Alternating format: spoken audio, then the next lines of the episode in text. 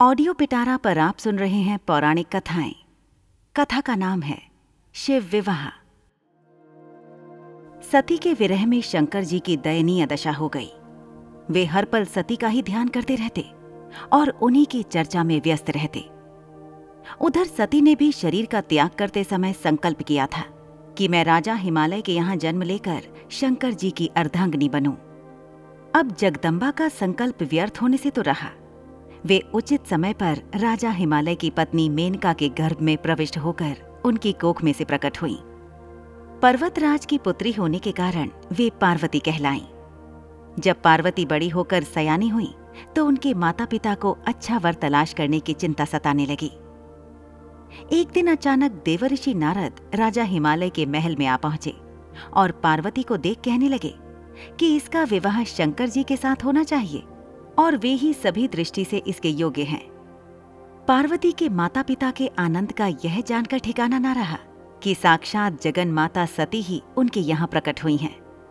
वे मन ही मन भाग्य को सराहने लगे। एक दिन अचानक भगवान शंकर सती के विरह में घूमते घूमते उसी प्रदेश में जा पहुँचे और पास ही के स्थान गंगावतरण में तपस्या करने लगे। जब हिमालय को इसकी जानकारी मिली तो वे पार्वती को लेकर शिवजी के पास गए। वहाँ राजा ने शिवजी से विनम्रता पूर्वक अपनी पुत्री को सेवा में ग्रहण करने की प्रार्थना की। शिवजी ने पहले तो आनाकानी की, किंतु पार्वती की भक्ति देखकर वे उनका आग्रह न टाल सके। शिवजी से अनुमति मिलने के बाद तो पार्वती प्रतिदिन अपनी सखियों को साथ ले उनकी सेवा करने लगी। पार्वती हमेशा इस बात का सदा ध्यान रखती थी कि शिवजी को किसी भी प्रकार का कष्ट ना हो। वे हमेशा उनके चरण धोकर चरणोदक ग्रहण करती और षोडशोपचार से पूजा करती। इसी तरह पार्वती को भगवान शंकर की सेवा करते दीर्घ समय व्यतीत हो गया।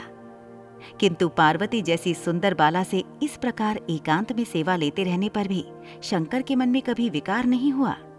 वे सदा अपनी समाधि में ही निश्चल रहते। उधर देवताओं को तारक नाम का असुर बड़ा त्रास देने लगा। यह जानकर कि शिव के पुत्र से ही तारक की मृत्यु हो सकती है। सभी देवता शिव पार्वती का विवाह कराने की चेष्टा करने लगे। उन्होंने शिव को पार्वती के प्रति अनुरक्त करने के लिए कामदेव को उनके पास भेजा। किंतु पुष्पा युद्ध का पुष्प बाण भी शंकर के मन को विशुद्ध न कर सका। उल्टा कामदेव उनकी क्रोधाग्नि से भस्म हो गए। इसके बाद शंकर भी वहाँ अधिक रहना अपनी तपश्चर्या के लिए अंतराय रूप समझ कैलाश की ओर चल दिए। पार्वती को शंकर की सेवा से वंचित होने का बड़ा दुख हुआ। किंतु उन्होंने निराश न होकर अब की बार तप द्वारा शंकर को संतुष्ट करने की मन में ठानी। उनकी माता ने उन्हें सुकुमार एवं तप के अयोग्य समझकर बहुत मना किया। इसीलिए उनका उमा नाम प्रसिद्ध हुआ।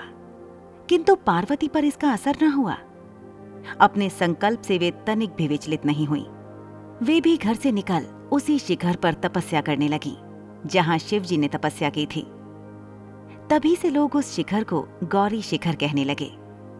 वहाँ उन्होंने पहले वर्ष फलाहार से जीवन व्यतीत किया, दूसरे वर्ष वे पर्ण खाकर रहने लगी, और फिर तो उन्होंने पर्ण का भी त्याग कर दिया, और इसीलिए वे अपर्णा कहलाईं। इस प्रकार पार्वती ने तीन हज़ार वर्ष तक तपस्या की। उनकी कठोर तपस्या को देख ऋषि मुनि भी दंग रह गए। अंत में भगवान आशुतोष का आसन हिला। उन्होंने पार्वती की परीक्षा के लिए पहले सप्त ऋषियों को भेजा और पीछे स्वयं वटुवेश धारण कर पार्वती की परीक्षा के निमित्त प्रस्थान किया।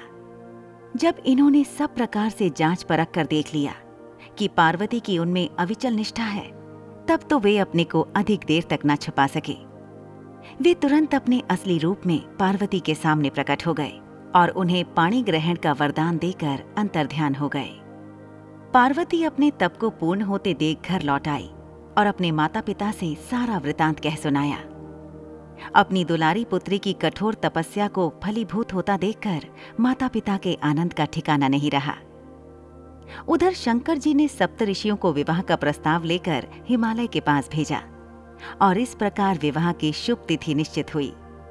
सप्त ऋषियों द्वारा विवाह की तिथि निश्चित कर दिए जाने के बाद भगवान शंकर जी ने नारद जी द्वारा सारे देवताओं को विवाह में सम्मिलित होने के लिए आदर पूर्वक निमंत्रित किया और अपने गणों को बारात की तैयारी करने का आदेश दिया। उनके इस आदेश से अत्यंत प्रसन्न होकर गणेश्वर शंखकर्ण, केकराक्ष, विकृत, विशाख विकृतानन दुंदुभ, कपाल कुंडक काकपादोदर मधुपिंग प्रथम वीरभद्र आदि गणों के अध्यक्ष अपने अपने गणों को साथ लेकर चल पड़े नंदी क्षेत्रपाल भैरव आदि गणराज भी कोटि कोटि गणों के साथ निकल पड़े ये सभी तीन नेत्रों वाले थे सबके मस्तक पर चंद्रमा और गले में नीले चिन्ह थे सभी ने रुद्राक्ष के आभूषण पहन रखे थे सभी के शरीर पर उत्तम भस्म पुती हुई थी इन गढ़ों के साथ शंकर जी के भूतों, प्रेतों, पिशाचों की सेना भी आकर सम्मिलित हो गई। इनमें डाकनी, शाकिनी, यातुधान, बेताल ब्रह्म राक्षस आदि भी शामिल थे। इन सभी के रूप रंग, आकार प्रकार, चेष्टाएँ, वेशभूषा हाव भाव आदि सभी कुछ अत्यंत विचित्र थे। किसी के मुख ही नहीं था और किसी के बहुत से मुख थे। कोई बिना हाथ पैर के ही था। तो कोई बहुत से हाथ पैरों वाला था। किसी के बहुत सी आँखें थीं और किसी के पास एक भी आँख नहीं थी। किसी का मुख गधे की तरह, किसी का सियार की तरह, किसी का कुत्ते की तरह था। उन सबने अपने अंगों में ताज़ा खून लगा रखा था। कोई अत्यंत पवित्र और कोई अत्यंत विभत्स तथा अपवित्र गणवेश धारण किए हुए था। उनके आभूषण बड़े ही डरावने थे। उन्होंने हाथ में नर कपाल ले रखा था।